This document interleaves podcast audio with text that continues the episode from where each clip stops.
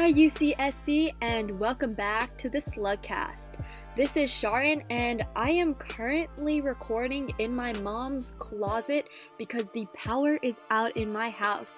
You gotta love living in California. Okay, but I'm not gonna lie, I'm super jealous of all of my friends who are already on summer break, like the ones who went to school outside of California. But then it's also strange to think about how my first year of college is almost done because I spent the whole time in my bedroom. It's definitely been an interesting experience becoming a part of a community virtually. Honestly, making these podcasts have really helped me learn a lot about the community that I'm now a part of, but away from. I hope they did the same for y'all. The good news is that I'm moving to Santa Cruz for fall quarter because it looks like fall quarter is going to open up, and so that seems really fun for all of us. I'm super excited. I think it's nice becoming educated on the community that I'm going to be a part of with that. So today, we are returning to learn about some more Asian American and Pacific Islander history. Now, in our last two episodes of this series, which I made with my amazing fellow podcaster Diego, we noticed that they were very Asian American centered. So I am dedicating this episode to Pacific Islanders because they need some representation too. Looking at the statistics of the undergraduate students, only 0.3% identify as Pacific Islander, which means only about 54 undergraduate students here at UCSC. I thought it would be nice to start by talking about some Pacific Islander history here in the Santa Cruz area. Now, there's this really good article released on UCSC's website's news center entitled Preserving the Legacy of Watsonville's First Filipino Immigrants, which was released on May 4th of this year, 2021. I'll link it in the description if you're interested in learning more. Anyway, UCSC faculty from the Humanities, Social Sciences, and Arts Division partnered with Filipino leaders in Watsonville to create an oral history archive and digital exhibition, which will be located at McHenry Library. The aim of this digital library is to preserve and recognize the history of the first wave of Filipino immigrants who came to California's coast in the 1920s and 1930s, known as the Manong generation. At the time, women and children were legally barred from coming over because they wanted male laborers here in the USA. So the majority of the Manong generation were young, single males. At the time, racist laws also restricted Filipino men from marrying white women. And so this resulted in there being very few children born during that generation. So these few children are now the community elders who are in their 60s, 70s, and 80s and in charge of being the last ones with first hand information on the Manong stories that otherwise would be lost in history. The archive's goal is to preserve this history because there's so little written documentation of what happened during that time in this community. So it's really important to be able to preserve it based off oral history and family stories. Dioscoro, or Roy Recio's parents, were both descendants of the local Manong generation. He realized after his parents passed away that this history and these memories could easily be lost forever. What started off as Roy making a small exhibition in a Watsonville library called Watsonville is in Our Hearts led to Stephen McKay, a UCSC associate professor of sociology, checking it out and eventually creating a partnership with the university. Now, a group of UCSC researchers are creating an extensive history archive based on the Watsonville is in Our Hearts and even creating a K 12 ethnic studies curriculum. The team's goal is to shed light on the contributions made by the Manong generation, as well as show the constant threats they faced from racial violence. It's important to recognize that this generation arrived around the time of the Great Depression, so they became the scapegoats for the hard economic times, which subjugated them to even more racist attacks.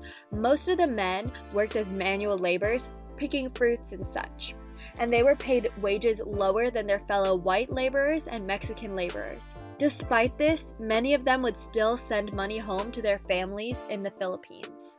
One of the worst instances of racial violence was the Watsonville riots. Beginning on January 19, 2030, mobs of up to 500 white people roamed Watsonville, California, and the surrounding towns and farms, attacking Filipino farmers and their property after Filipino men were seen dancing with white women at a newly opened dance hall. It lasted for five days. Many Filipino men were brutally beaten, and one man was even killed. This turn of events was not even surprising because prior to this, community leaders and politicians had been heavily attacking the Filipino community. They ramped up their anti Filipino rhetoric, calling the farm workers a menace and demanding that Filipino residents be deported so that quote unquote white people who have inherited this county for themselves and their offsprings could live. It's so important to realize that these events happened in our very community less than 100 years ago. There are still people alive in our community who were alive when it was happening. That's why it's important to educate ourselves on these topics. I think it would be best to next talk about the resources available specifically for Pacific Islander identifying students. Now, obviously, there's APIRC, the Asian American and Pacific Islander Resource Center here at UCSC. For those of you curious about learning more about APIRC, my fellow Slugcaster and I, Diego, actually made a podcast on it that is entitled Exploring the Asian American and Pacific Islander Resource Center, and it's the second episode in this podcast series on Asian American and Pacific Islander history, heritage, and resources. APIRC was established in 1999 and provides and enhances opportunities for developing leadership, building a strong sense of community on campus, and linking students to community service opportunities. Ultimately, APIRC offers education and dialogue on issues affecting Asian Americans and Pacific Islanders towards addressing students' multiple and diverse academic, social, cultural, and other co curricular needs. Students can also gain leadership experience through the APIRC internship, volunteering, and or participating in student programs. Again, if that interests you, you should definitely check out our last podcast on it. In it, we interview Kaz, the director of the center, and Tia, an intern who has played multiple roles in the center. If you're interested in interning for APIRC, I'll link the interest form for that in the description of this podcast too, because APIRC is looking for interns for the next school year. Another resource is Bayanihan, formerly known as the Filipino Student Organization, or FSA. It's a support organization that promotes unity and empowerment through the awareness of our diverse community. Bayanihan works to promote a greater understanding and appreciation of the Filipino and Filipino American experience through meetings and events that explore identity, history, and culture. Bayanihan is an organization striving to recognize the vast diversity of our community, to respect all of their people's lived experiences. I linked Bayanihan's Facebook page in the description of this podcast. There's also the Kuya Ate Mentorship Program. The Kuya Ate Mentorship Program is designed to increase student retention through the student initiated and student led mentorship program. It's a big brother, big sister, older sibling type of program. Applications for students to become a Kuya Ate or Ading are released at the beginning of every fall quarter. I've also linked their Facebook page in the description in case that's something that interests you. Another cool organization is the Pagkakaisa Dance Troupe. The Pagkakaisa Dance Troupe, which is also known as PDT, performs traditional folk dances from the many islands of the Philippines. From joining, not only would you learn the dances that you've seen in videos, festivals, and cultural events, but learn the history and context in which these dances originate from. I think this is really cool way to I think this is really cool because it's just a way to keep, you know, the culture alive and just, you know, immerse yourself in the culture and really understand how it's living and breathing and ways you can respect that. Again, their website is also linked in the description. Lastly, I wanted to add in that there are a lot of specifically Asian American and Pacific Islander queer resources available. Now, although these are not campus specific resources, they're still regional and nationally available. For example, just to like quickly shoot these off, there is the Asian Pacific Islander Queer Women and Trans Community or APIQWTC APIQWTC provides for Asian and Pacific Islander queer women and transgender people to socialize, network, build community, and engage in intergenerational organizing and increase community visibility. The, there also is the South Bay Queer and Asian, or SBQA, who's a social and support organization.